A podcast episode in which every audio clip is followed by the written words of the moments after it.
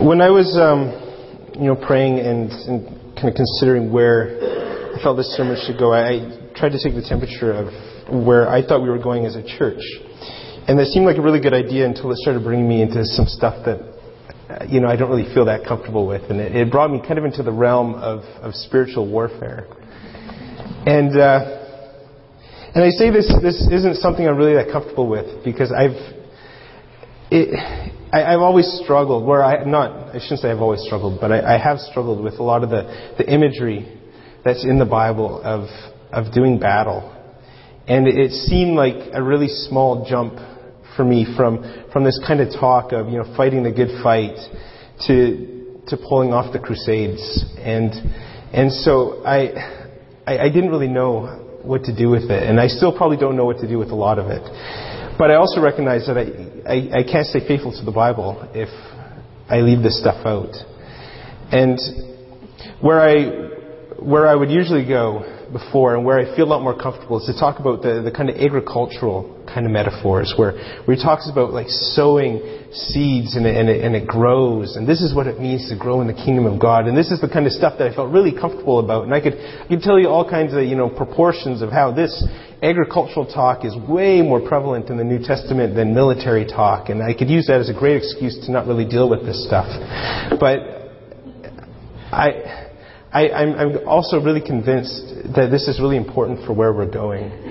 And so even though I, I don't feel that comfortable with it, I, I, feel like I have to confront it head on and, and kind of seek where God is taking me and where God has taken us as a church in this. Because I feel it's important. I feel it because of some of the dreams that have been coming out. Um, that where, where some people in our congregation are hearing God speak to them. It, it seems to be taking us in this direction. And the stuff that I've been um, reading about in, in, the scriptures, I keep coming back to this. And where we go in our prayer times, uh, you know, Tuesday mornings and other otherwise. Um, and as well, just some of the stuff that's going on in our church. This just seems to be where we're at. And so I'm going to take a bit of a leap here and go into some uncharted waters. And I'm doing this because I'm convinced that this is important for us. And so, kind of curious as to where this is going to go. Um, but, you know, you're welcome to come along with me. And the passage that um, Julie and I were talking about this this last week, and this passage that was read from Luke was the one that came up. And I think this is a little bit of an unlikely one if we're talking about spiritual warfare. And there's a lot of great ones in the New Testament. And this isn't one of the ones that I would have referred to first. But I, I, do see a lot in it that is important. Um, but I, I, probably should have started the reading a little bit earlier, it's probably starting in verse 24, because this is setting the stage a little bit for, for what Jesus said in the verses that we actually did read. And it starts, verse 24 says, Also, a dispute arose among them as to which of them was considered to be the greatest. And if you've read much in the New Testament, this is completely in character for the disciples. This is completely the kind of stuff that they were concerned about and, and spent a lot of time and energy obsessing about. And it's also the kind of stuff that would probably really tick Jesus off. And so here he is at the end of his time on earth. He spent almost three years with these disciples, and this is still the stuff that they're arguing about. And as he's heading to the cross and, and the passion and all that, I, I can't imagine what he would have been thinking when he heard the disciples arguing about who is going to be the greatest. And so, actually, I should say, you know, I, I've been on a lot of teams in my life. I've been, you know, I'm involved in sports and mostly on sports, um, you know, teams, team sports. And I've been a lot, on a lot of really good ones, and it's been a real privilege. And I've also been on a whole lot of really bad ones. And so I've been able to kind of compare a little bit of my experiences. And when I've, when I've been on good teams, these teams that have a chance to go somewhere and, and win something and to make a name for ourselves and, you know, take a trophy home at the end of the season or the end of the tournament or whatever it might be. You know, it, it it's amazing the dynamics that work in a team like this, where we're, it, it, it becomes all about the team, all about the goal. and we work so hard and you know, nobody's as selfish as they could be and probably as they want to be, and nobody is, you know, getting on each other over mistakes or anything like that because we're so focused on the goal that this stuff kind of, you know, falls to the background. It's not as important as the goal that we're pursuing. But then on the really bad teams that I've been on, we have slightly different dynamics. Whereas the you know, you start to realize that, you know, we're not going to win this league this year, we're not going to win this tournament. This starts to lose our focus. And you start to rag on people when they make a mistake. You start to, you know, forget why you're playing this game and, and some of the teams that I get on, it becomes more of a, uh, of a three hour period in which to try to start a brawl or a riot instead of to win the game. And, and, and it, it really degrades really quickly. And I see in that a little bit of a principle that, that we can take into our experience as churches. And I, I don't have as much experience in, in church life as a lot of you, but I've seen enough to see some of these dynamics at work. And I've been at, in churches that lose their focus for what we're supposed to be here for. That lose the focus on why we exist. Why we come together, why you would sit here and listen to me for a while, why we'd worship, why we do anything. And churches that lose this focus tend to turn on themselves. They tend to argue.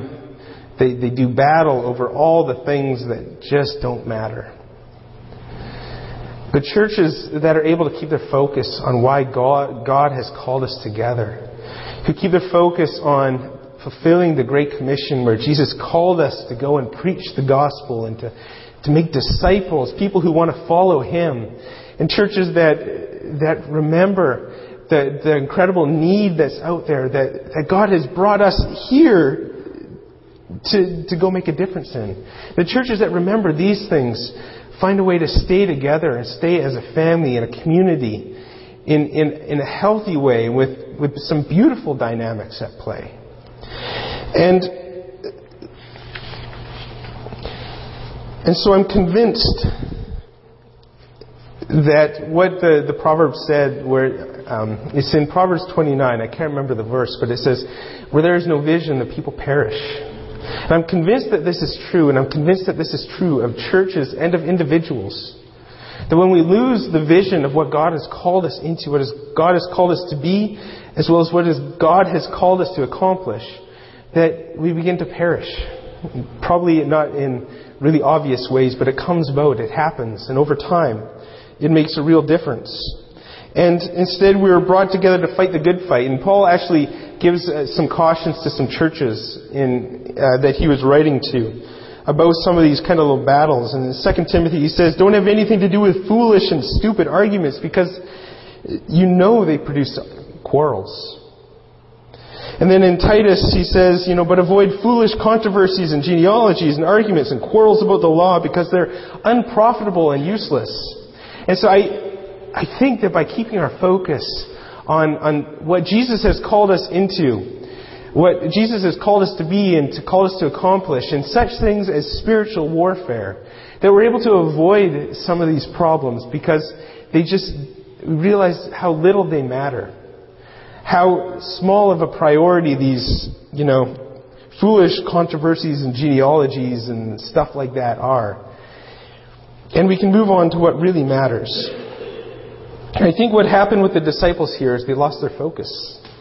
They forgot what it was about. I'm sure as tempting as Jesus would gain, gain a little bit more uh, fame, the, the word of his miracles would start going out in the countryside. I'm sure it was very tempting for them to run after a little bit of this prestige and, and to start jockeying for these positions. But that's not why Jesus called them together, and he brought into this discussion a little bit of a corrective, where he tried to change their direction and change the way that they were thinking.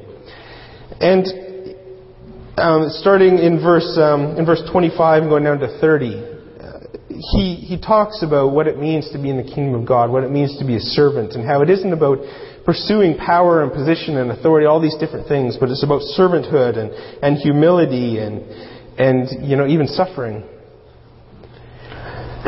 But then he changes his tract a little bit.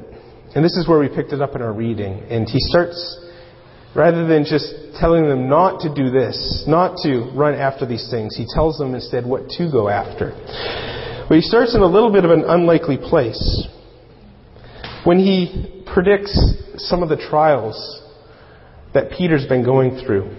Although actually he does more than that. It, it, the verse here says, Simon, Simon, Satan is asked to sift you as wheat.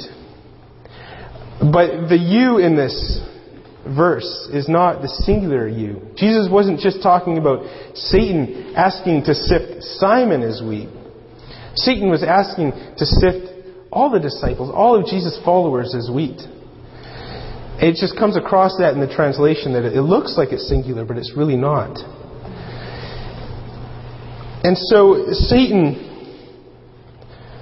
was wanting to bring the disciples, just as he's probably trying to bring us into these, these times of trial, to try to make us fail, try to make us stumble and lose our focus, and, and all these things that, are, that would destroy us as a church. But he was also talking to Peter alone here. And he wasn't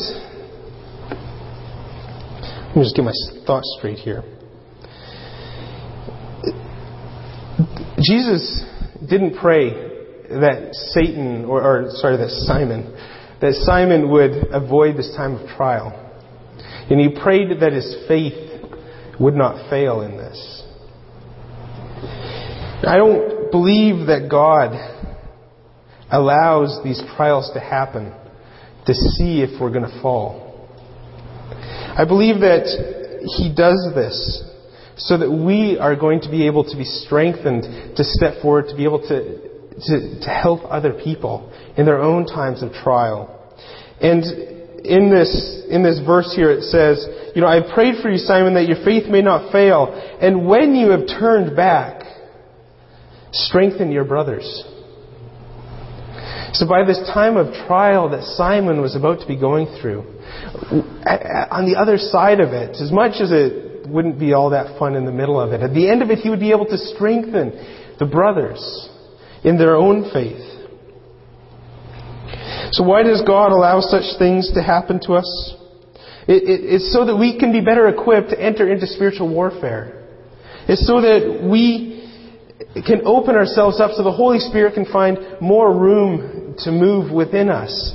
And last week, you know, Jim was kind of dragged up here and interrogated, and um, he, he had a really cool testimony of how God raised up tongues in him so that he could enter into spiritual warfare on behalf of somebody. And, and if you missed it, Jim felt on his heart to pray in tongues, lay hands on, on, a, on a brother and, and pray over him in tongues. And this, this friend of his interpreted it and heard the Word of God that was just really important to where he was through what this gift that, that God had raised up in Jim.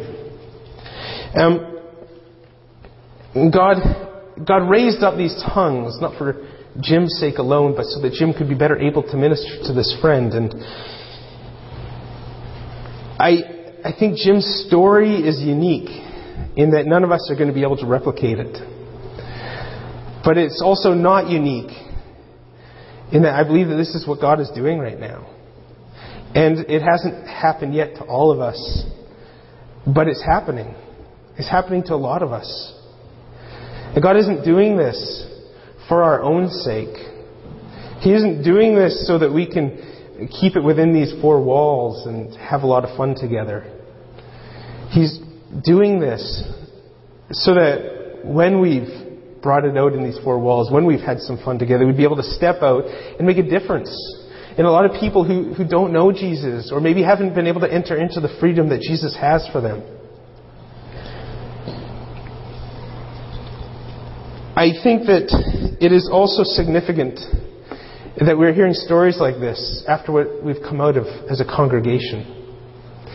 And I feel like, in a real significant way, we've been sifted like wheat. But our faith hasn't failed. And God's bringing us into a place where we can in turn encourage other people. Our brothers and sisters who, who know Christ but are struggling, or our brothers and sisters who don't know Him yet.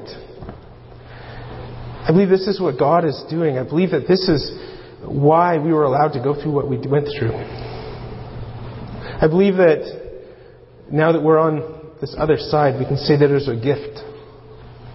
Because God is doing something awesome in us and through us. And it's just going to grow and it's just going to increase, and we're just going to see more and more if we're willing to step into it and pursue what God has for us. And I believe this isn't for a few scattered individuals. I believe this is for anybody who wants to walk into this. And I don't know how it's going to happen, and, and it's not going to happen like it happened to Jim. But who knows how God's going to bring it about? Who knows what He could do in and through each and every one of us?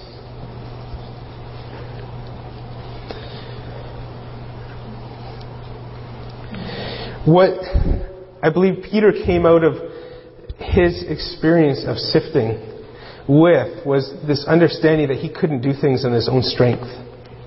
Now, Peter was a pretty cocky guy, and you can see it in his response um, when, when Jesus tells him that, that he's going to be going through this time of trial and that he's prayed for him that he will not fail. Peter says, Lord, I'm ready to go with you to prison and to death. He says, Peter, thinking that I, I can do anything. What? This can't be that hard. Just Peter underestimating the struggles and overestimating his own strength. Now, Peter, on the other side of this, was a very changed man. And Peter, on the other side of this, was able to be an incredible, dynamic leader of the church that God used in, in unbelievable ways while the church was in its infancy. And Peter became a testimony of how God can shape a life and shape a personality with all its flaws and all its holes and turn it into something amazing that glorifies Him. And this time of trial was an incredible landmark moment for Peter in this transformation.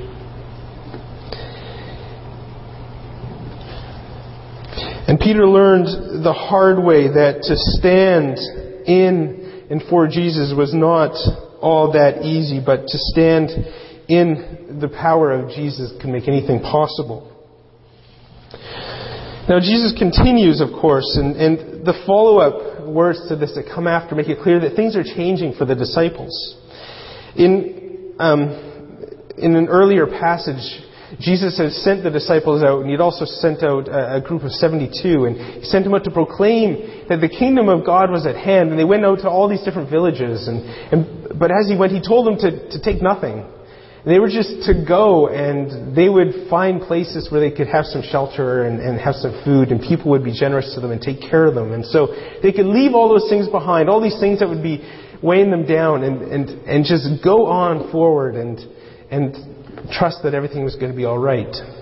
But Jesus changed that. And instead, He says, When I sent you without a purse, bag, or sandals, did you lack anything? And they said, Nothing. But he said to them, But now if you have a purse, take it, and also a bag. And if you don't have a sword, sell your cloak and buy one. Jesus was changing things up because the season the disciples were going and entering into was changing.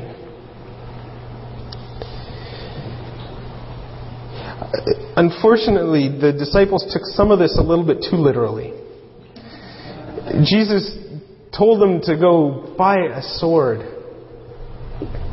And so they bring a couple to him, and, and you know, probably very proudly, and he says, No, no, no, that's enough.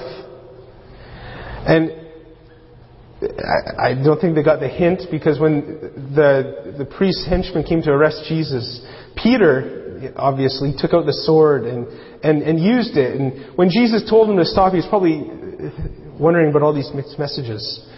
You know, first get a sword, but don't use it. I mean, what's going on here? But Jesus wasn't talking about a physical sword because he wasn't talking about a physical battle. What he was doing was telling them to equip themselves for a spiritual battle. To be ready for this, ready for this sense of warfare that they were going to be entering into. He was telling them to prepare themselves for things to change and, and, and be prepared to, to use weapons in this warfare, although obviously not the weapons they were thinking about, but weapons that I think Paul started to understand. And as we read in our passage in Ephesians when he's telling us to put on the armor of God. And he's obviously not talking about physical armor. He's talking about spiritual armor. He's talking about us entering into a spiritual battle. And this is the battle that we are in. And we have been equipped for this battle. We've been equipped and ready to stand in this place and do battle with what Satan is doing in this world. And we've been equipped to proclaim the kingdom of God is at hand. To proclaim that, that, that Jesus has died to break the power of, of death and the power of Satan. To proclaim freedom for anyone who will have it. We've been called to intercede into war for our brothers and sisters who don't know Jesus yet. And this is what it means to enter into spiritual warfare. And it doesn't mean that we seek for Satan to be destroyed and defeated. Because that's already happened. That happened on the cross. What we're warring for is for freedom for those who don't know what Jesus has already done for them. Well, Satan has been defeated. Well, he has no more power over us that we don't give him there are still so many people who don't realize this is true. There are so few people who are walking in this freedom, who, who know what it means to be freed in Christ, to know what it means uh, to have Jesus die for them and for their sins. For us to enter into, for, sorry, for us to enter into spiritual warfare is to seek and long and battle for them to walk in this place. For them to encounter Jesus as Jesus longs to encounter them. To seek for all the barriers and obstacles that keep people from this, this incredible meeting with Jesus. To see all these barriers knocked down. This is spiritual warfare. And this, I mean, this is important for me because this is this is what I've been facing these last few weeks. And I mean, I've I've had some friends whose lives have just crumbled around them.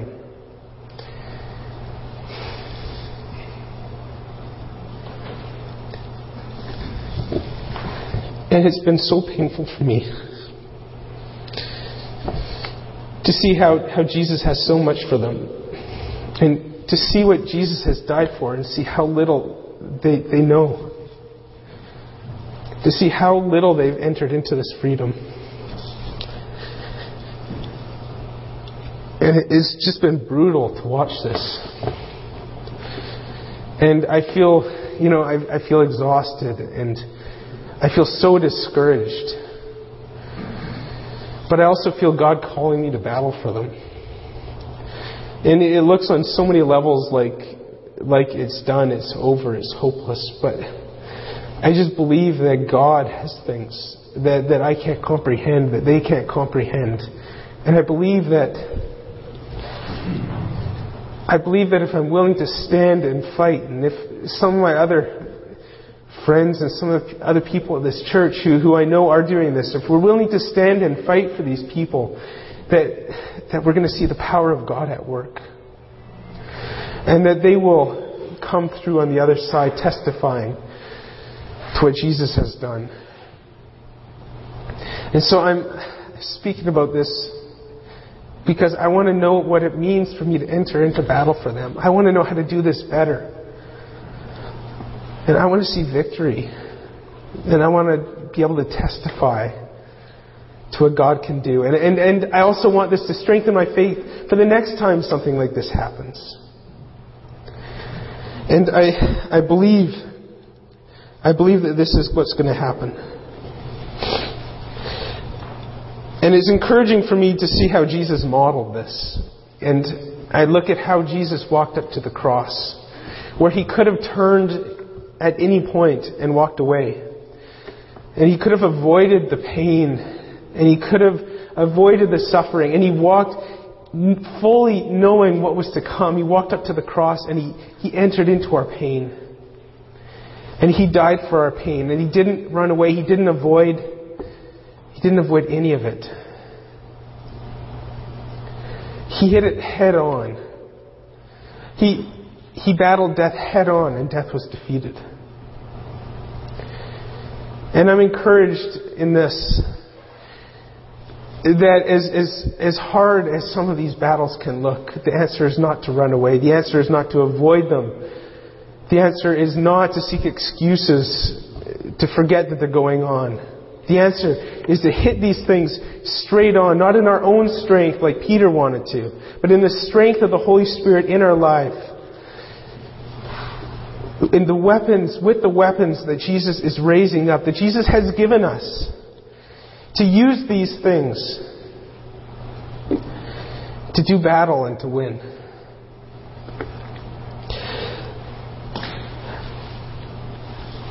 When Jesus was getting ready for this battle, the way he did this was to pray. I don't believe it ends in prayer.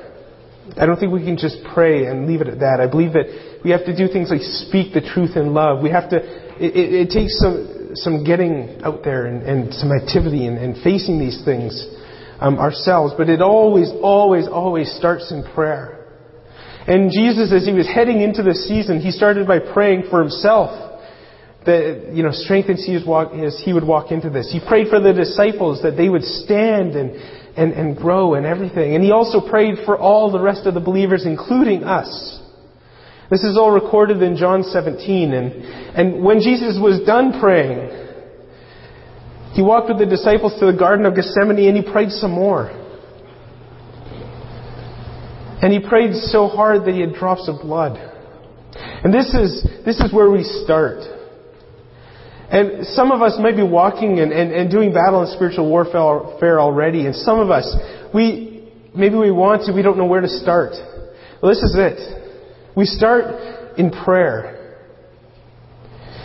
We start by following the example of Jesus here and doing battle in, in, through intercession and holding the, whoever it might be up in prayer before Jesus. This is the first of our weapons, and this is never a bad place to start. But also, when Jesus was doing this, when, when, as we read through the Gospels, as we see how Jesus encountered the, the, the demonic and other elements that he had to do battle with, Jesus didn't actually seek them out. Jesus never went demon hunting. Jesus instead let that the light of his life flush these things out. As light walks into darkness, it's going to expose all the corners. It's going to bring what, what can't be seen to light. And, and that's when this comes up. And so, even as we're doing battle, we have to remember not to lose our focus on our own life with Christ. That as we keep plugged into Jesus, as His light shines through us, that He's is going to bring us into areas and situations and relationships where it's the time and the place to do battle. And so we don't have to hunt for it. We don't have to seek it out. We just walk as Jesus leads us. And we're going to find the right battles in the right place at the right time as God calls us and leads us.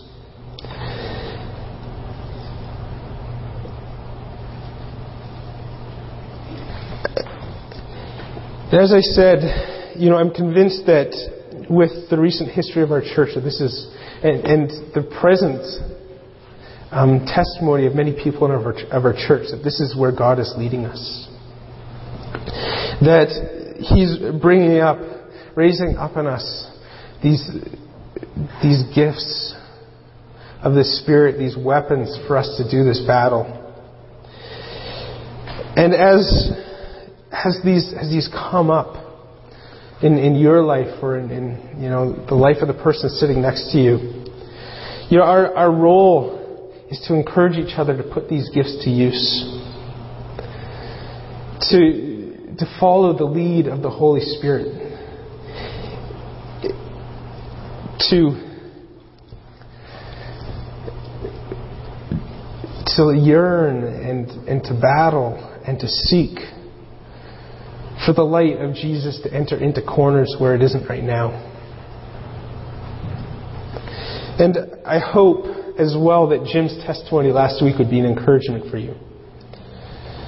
That, that as God raised this gift up in Jim, as, as he was able to, to testify of God working through him, in him and through him, that this would give you the faith as well to seek this for yourself.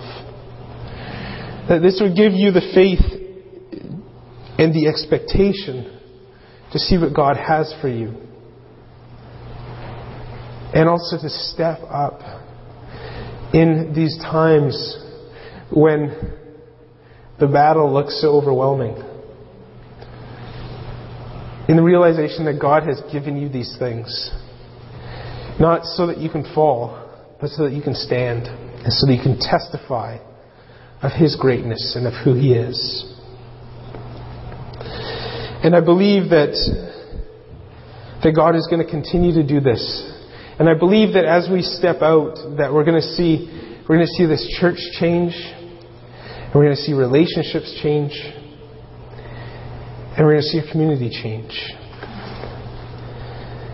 And I mean, I for one just long to see this come about. And I long to see where this path is going to take us. And I'm so excited for what God is doing, what God has done, and what God is going to do in the future. And I have incredible expectations for what we are going to see. And I hope and I trust and I pray that God will raise up in all of us the same expectation and the same faith for what He's going to do. Uh, I'm going to end this, I think, appropriately by, by entering into prayer. And I'm just going to pray for some people in need. And, um, and I, I mean, I don't know very many right now, but I just ask that, that as you sit there, that you be praying as well for anybody that you know who is in need. And um, just trust God to do something with our prayers and to make good come of all this. So let's, let's enter into prayer together. Jesus, we. Jesus, I want to start by thanking you, by praising you for what you have done, what you have brought us through, and how you have shaped us, how you have formed us, how you have protected us, how we can testify that, that through all that has happened, our faith hasn't failed. Through all that has happened, we still expect and trust you to raise up in this congregation an army that will do battle for you. And Jesus, we pray that what you have begun, you will complete. And you've begun to raise up these, these spiritual weapons with which to do battle. But Jesus, I pray that you would raise up more. That you would reveal in, in all of us what, what these gifts are that you've given us, that we can step confidently into battle knowing that you've equipped us for this. And I pray as well for the faith, the trust that, that, that we go forward in you that we do battle with you. That we don't do this in our own strength, we do it in yours. We do this in the presence of the Holy Spirit. Jesus, that we'd, we'd expect to come out victorious. Jesus, I pray that you would give us just increased conviction as to what this means and how we can go about in this. And we're at such varying levels of understanding of what this means and our role in this and, and what you have called us as individuals and us as a church to do. But I know that all of us are called, that you're equipping all of us for this. Jesus, I pray that it be the testimony of this church that there's nobody left behind, that we can all enter in this together. Jesus, I pray for some of those in our congregation who are in need. Jesus, I pray for Marilyn. I pray that your presence would be with her through this, this bumpy road she's been on. Jesus, I pray for your presence with her in the hospital. Jesus, I pray that she would know your peace. Jesus, I pray that she would be able to walk out of there testifying to what you've done in her life. Jesus, I pray as well for Jean Francois for the, for the struggles that he's been going through. Jesus, I thank you for his heart to seek you. And Jesus, I pray that you would be faithful to him. Jesus, I pray that, that he as well would be able to testify to, to your victory in his life. And Jesus, I pray once again for your presence with him. And finally, Jesus, I pray for Sam with his broken rib. And Jesus, I pray that you would strengthen his body to heal. That that you would do away with the pain, that his ribs would, would grow together um, as they're supposed to be, that he would be showing no ill effects of this, that you would bring healing to him, and that he would be able to, to enter life and, and worship and everything like he has been in the past. And if there's anybody else that you know of who, um, you just want to raise up to, to Jesus, I just ask that you just call him out now.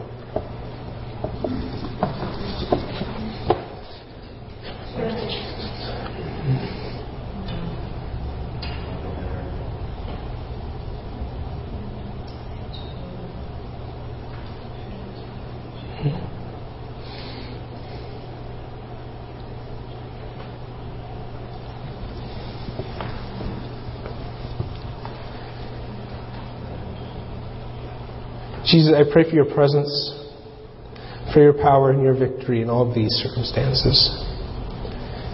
Jesus, I pray that you would be active in the midst of all these lives. And I pray this to the glory of your name, Jesus. Amen.